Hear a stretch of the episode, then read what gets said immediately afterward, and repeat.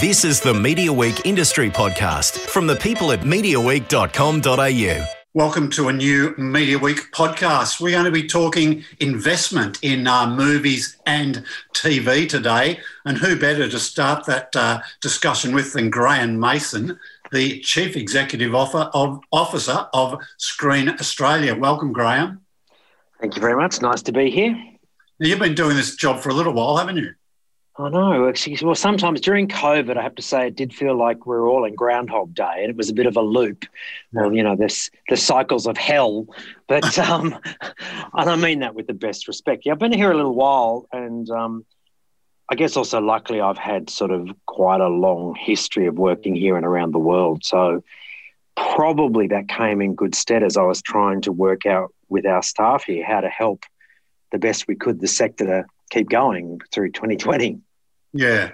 Now, I think you've worked in the UK, you've worked in um, uh, New Zealand, I think you probably worked in the US as well. Um, how does Australia shape up? Do we have a very different system of production and funding to, to other major markets? I think we've certainly got a different way of funding. Um, production, you know, I would, of course, because maybe I'm biased, but I would say our crew, our facilities houses, obviously our actors, our producers, we're really pretty extraordinary. And I do actually mean that because I think what I've always felt, and other international people say to me too, is that we're a nation of problem solvers. So, what we find here is that productions, wherever you are, whether you're the runner or whether you're the boss of the whole thing, you're trying to work out to stop a problem from happening. Whereas in some other places, they might have a solution, but you walk into the problem first. So, but then another things that we're probably talking about today is we are incredibly supported. I know some people maybe don't always recognise it by governments. You know, so the federal government, who I work for, um, you know, we've got a lot of great things. We've got the ABC, we've got SBS, we've got NITV, we've got obviously offsets across various things in film and television, which unlike anywhere except for New Zealand, vest in the producer. So that helps them build businesses. We fund, the federal government also funds the Film and Television Radio School. It contributes to NIDA, you know, which has turned out an enormous amount of not just actors, but set designers and stuff. And then you've also got the state governments, so who also play an enormous role in local and international projects here. So there's a big ecosystem of funding support to ensure that Australian stories get told and Australian storytellers develop to tell stories too, whether they be here or overseas. And, you know, with my international background, we exist really because of Australian culture, but we also exist to ensure that there are those storytellers on and off screen coming through for now and future generations. The um, you mentioned the state funding bodies, and they've been around for quite a while, but it almost seems there's a bit more competition between the states now, which is probably a good thing for the overall sector. Is it that they they all want to be seen to be reasonably aggressive, trying to attract productions and and get more um, productions in their various states?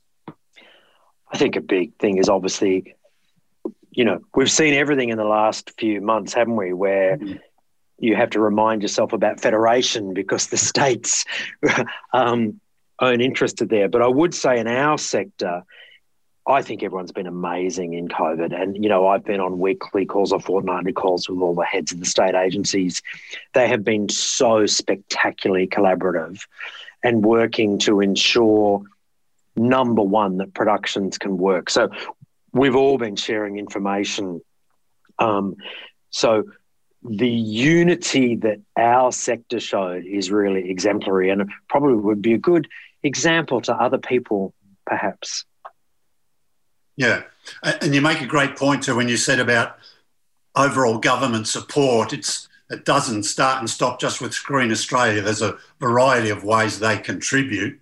Um, just looking at your finances, look, in general round terms, I think the last years for your last most recent report, you get and spend a little bit over $90 million. Yeah, well, there's two key things that Screen Australia looks after, particularly in terms of cold, hard money. Um, so we're spending in that, you know, 90s to 100 million, you know, money coming in and out for direct investment, whether that be into development of stories or investment into projects, grants, or investments. And then, of course, the other one we do is we administer and run the producer offsets for both film and television. So, which is more in the 200 ish range a year. Um, so, we look after both those things really on behalf of two key groups the federal government, who gives us the money, and the sector, which is we're trying to help them grow and develop as we're talking about here. Tell me, to explain to me and the listeners the difference between a a grant and a loan or investment? Yep. So traditionally, what we do is anything under about well, we brought it in a few years ago. Anything under a five hundred thousand um, sum of money, we would give out as a grant. And if the amount of money we give out is more than 500,000, it traditionally becomes an investment. So we would take a position in the recoupment structure of that film or TV show. Um, and if there is monies coming back in, then we would participate in that. It's not hard and fast. There is some variations to that. Sometimes, if we give a low sum of money, it still might still be an investment.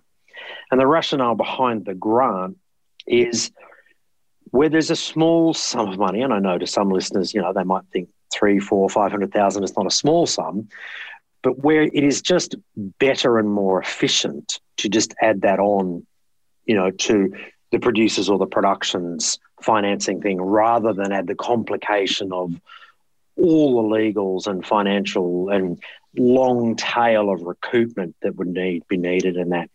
So that's the distinction normally between a grant or an investment where you would participate in the success. What's the um, is there something like it's um, in the history of the organisation? Is there a single best investment that you go, wow, this this one this one really, you know, really we really did well out of this?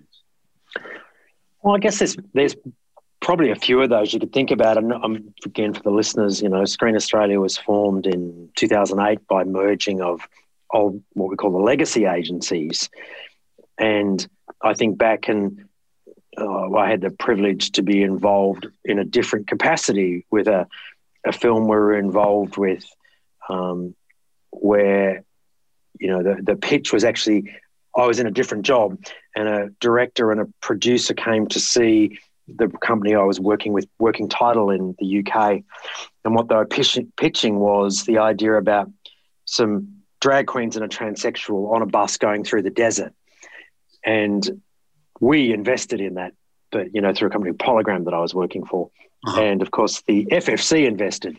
Now that can, was a very very successful investment, and it was great to work with Stephan Elliott and Rebel Penfold Russell and those people on that all those years ago. Um, of course, we were part of See-Saw's Lion, which is a great thing to do. But I'd also suggest because our principle is not about money. If it was about money, we'd be a very different agency. We sometimes get accused of being a studio or studio like.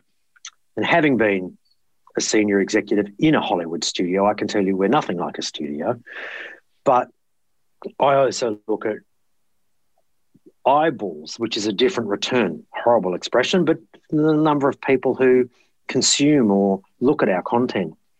So when you look at particularly some of the things we do online, where for not very much money, and these people are getting millions, if not tens of millions, of views of their content here and around the world, that's an extraordinary return for the Australian taxpayer, as well as, of course, helping all those people involved onto next things in their careers. And we have those every single year.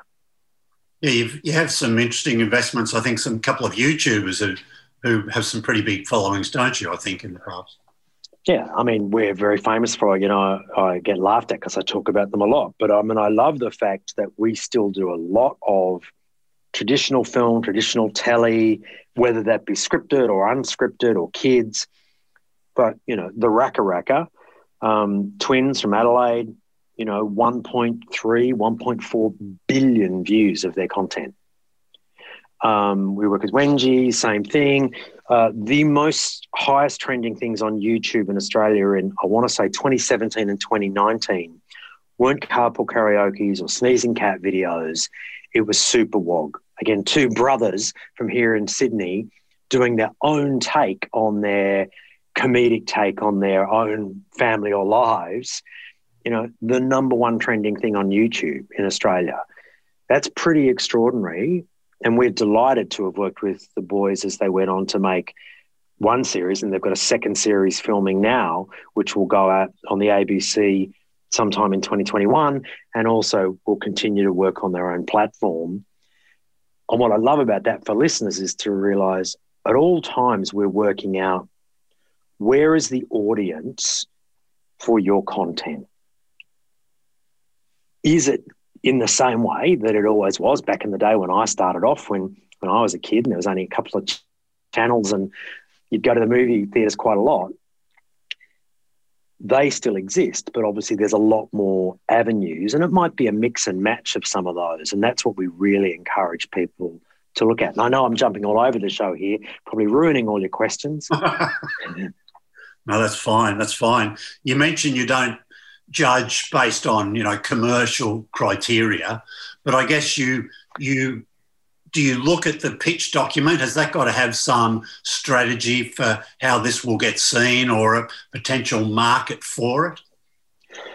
I think it's one of the biggest failings that I see is literally that. I think probably it's because people have spent so long thinking of the creative bit of their idea. And again, whether it be film, telly, or online, or whatever it is, if you can't explain to us who you're hoping will enjoy this or be moved by this or learn from this or, or challenged by this and how you're going to get to them, then you're not doing your full job because making the thing is, I hate to say, it's only just the very first part of the, the war. You know, and I say this a lot. I look at some really successful things, like some documentaries have been brilliant at it. Um, Good Pitch was an amazing um, initiative which Ian Darling and the Shark Island Institute ran here. And they paired up lots of interested people to work on documentaries from way before they were complete. So you had people putting in money, but also people working out how to connect it to the immediate interested people, people who'd be interested in that topic, but how to broaden it out, how to blow up from that. Um, another example, just in the top of my head, I was talking to Joel Pearlman at Village Roadshow, who've got amazing success at the moment with films, Australian films out. And they did a campaign on The Dry, the number one film in Australia at the moment, but they did a TikTok campaign to try and encourage the younger Australian audience to come to that movie. So they worked out a different audience and how to get to them. And that's what we want to see. Whether you're a small project or a big project, knowing who you're speaking to and how you're going to get to them. If I'm a producer and I try to get a, a grant or investment from Screen Australia, what do I get as the answer? Do, what more than a yes or a no do I get back? I mean, I guess it varies because I think it's one of the interesting things that people probably don't understand the volume of stuff that comes into us. We get thousands, literally thousands of applications a year. Wow. Um, you know, you can get. I was thinking, I was talking to both the scripted and documentary teams yesterday, and then just in the feature land, I think in feature documentaries there was some twenty odd coming in in one round, and probably say maybe a dozen or slightly more feature films. Now that's for funding. In development, add a zero on it, mm. and that's every single round. So what we can't do, and I'm really sorry to everyone for this, and I apologize if you've spent 10 years on your idea. Often, if you fall at the first hurdle, we are just going to give you a very simple thanks, but no thanks.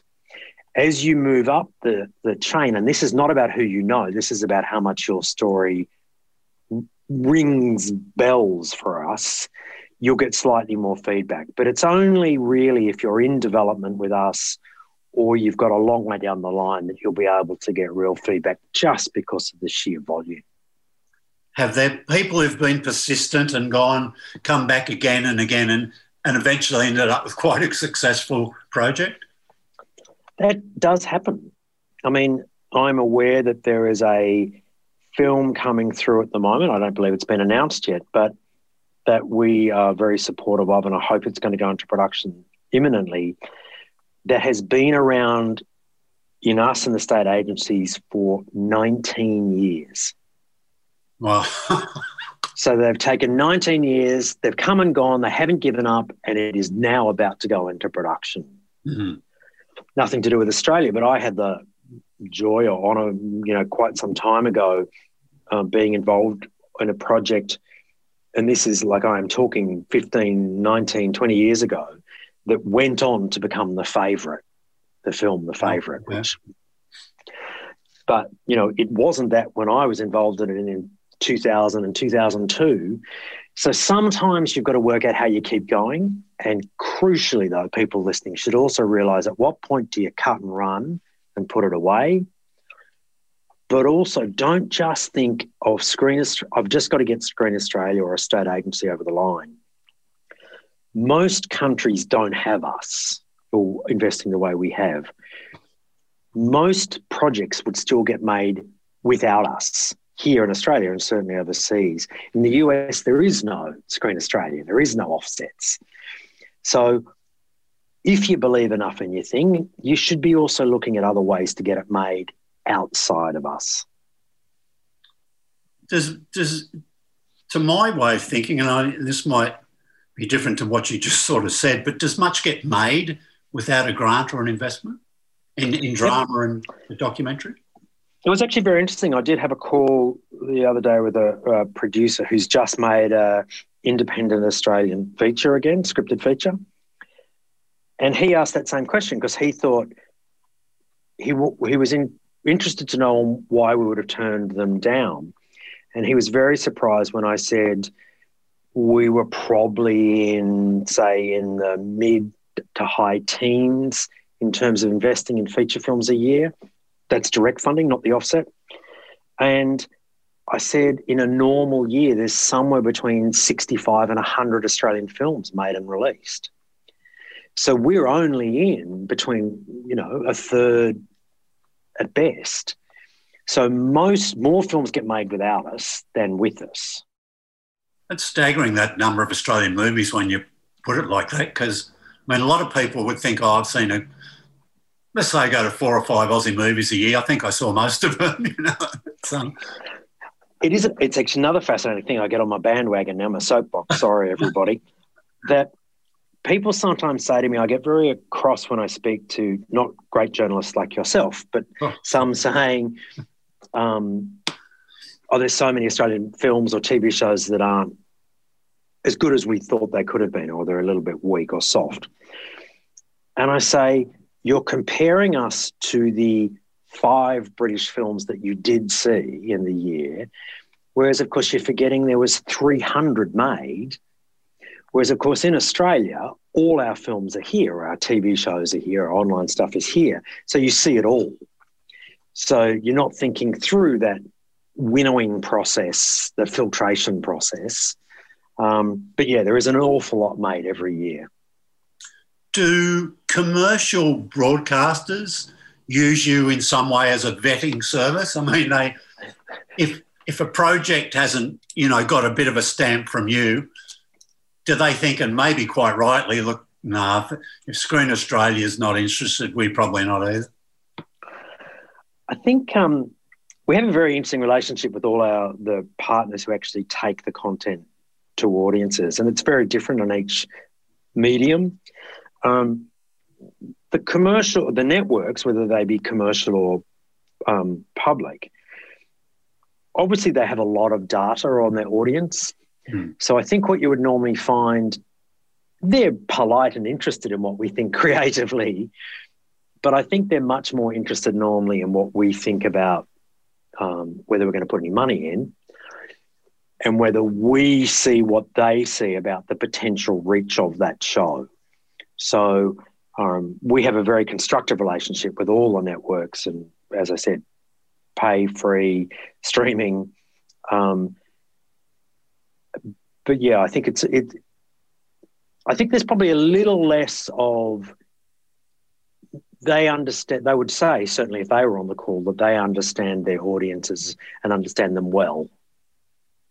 Yeah, but you're on the front line, really, aren't you? Because you're the first portal of call. You mentioned Australian cinema is going through a bit of a boom at the moment. There's some some big revenues for some great movies. Um, do you look at that and go, well, that's great, but then you think, well, actually, in a few months we're going to get a flood of more projects because everybody's seen this and think, hello, audiences are, are up for it, you know. But um, doesn't necessarily mean things will turn around completely, does it? No, and I think it's uh, I mean, I do think that is a really key thing that we recognise that everything there's peaks and troughs. I was on the record for many of the listeners might know that we, for decades, have put out something called the Drama Report, which is a just a piece of research on literally how much drama got made in film, television, online. Um, and we just put that out. And I was saying very clearly when it went out a few months ago I didn't want people looking at 2020 in isolation because I almost thought people needed to look at 2020 and 21 together to get a true picture. It's the same at the moment. We have the amazing situation that some of the days this week, we have had the top three films at the box office. So we've got, you know, um, The Dry at number one, Penguin Bloom at number two, and High Ground at number three. And then there's even a fourth Australian film, an independent film, Operation Rainfall, in the top 10 as well. That's extraordinary. And then there's a couple of others that are still in the list. What I wouldn't set is a rod from my own back to promise you or anyone else that we'll have that every month because just isn't how it works. You know, there'll be some other films come through that are aimed at a very small audience, and that's what they'll be doing. Or there'll be the huge, there'll be a big blockbuster from Hollywood, which will take all the oxygen out of the world. You know, so we do things for a variety of reasons. But as I say, I'm, you know, I'm thrilled about those four Australian films. I'm thrilled that we've got the documentary Bangarra coming out imminently too. So that's again for a different audience and fulfilling a different cultural and creative need. Graeme, Australian drama on television. I know that drama gets consumed lots of different ways, but the, the biggest single audiences, I guess, with the odd exception for a, a an online drama thing that might take off for some for some reason. Um, we're probably never going to see drama at seven thirty again, and that, so there it's if you like, I mean, niche programming is wrong because it's it just moves a little bit later in the time slot. I guess it can still do some pretty big audiences, but I'm guessing there's a similar amount of drama still getting made, but it's going out on sub, um, subscription. It's going out on streaming platforms. Is that correct? I mean, I think it's true. We have so much drama going out, and something I'm delighted by because, like you just mentioned, it is still the way to reach the biggest, widest Australian audience very quickly um, is the television networks pay free um, and the commercials. And of course, I was thrilled that even during COVID, I think every single one of them have had shows being made or made, which they're now going to release in 2021. So across all those television entities, whatever anyone's thinking of, and that makes me very happy. And you've had, you know, whether it be um, Five Bedroom Series 2, which got shut down in Melbourne during COVID, but they came back and finished. And that's a great show for 10, which, you know, I'm thrilled they've done two series on. You had Stateless and Mystery Road Series 2, both on the ABC. One of them, Mystery Road, the New York Times said was in its top list of TV shows of the year globally. And Stateless sells to Netflix to take it out around the world after the ABC, and it's seen everywhere. So I'm thrilled by how those dramas are resonating with Australian audiences still, whether it be catch up, whether it be live to air, whether it be then secondarily on the streaming platform from that network or a partner. And then, of course, going internationally. Um, Secret She Keeps, another one. Huge success here at home in Australia for Lingo and then the production company. And then, of course, it then goes out on the BBC in prime time.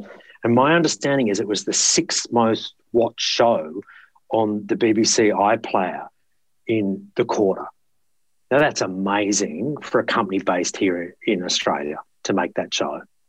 Yeah, you, have mentioned a couple of cracking productions there. That um, Mystery Road and um, the different ver- the different seasons and the sort of uh, connected TV movies. What a wonderful franchise that is! And a quick plug for your Screen Australia podcast. I think you've done recently one with Bunya Productions, uh, David and Greer.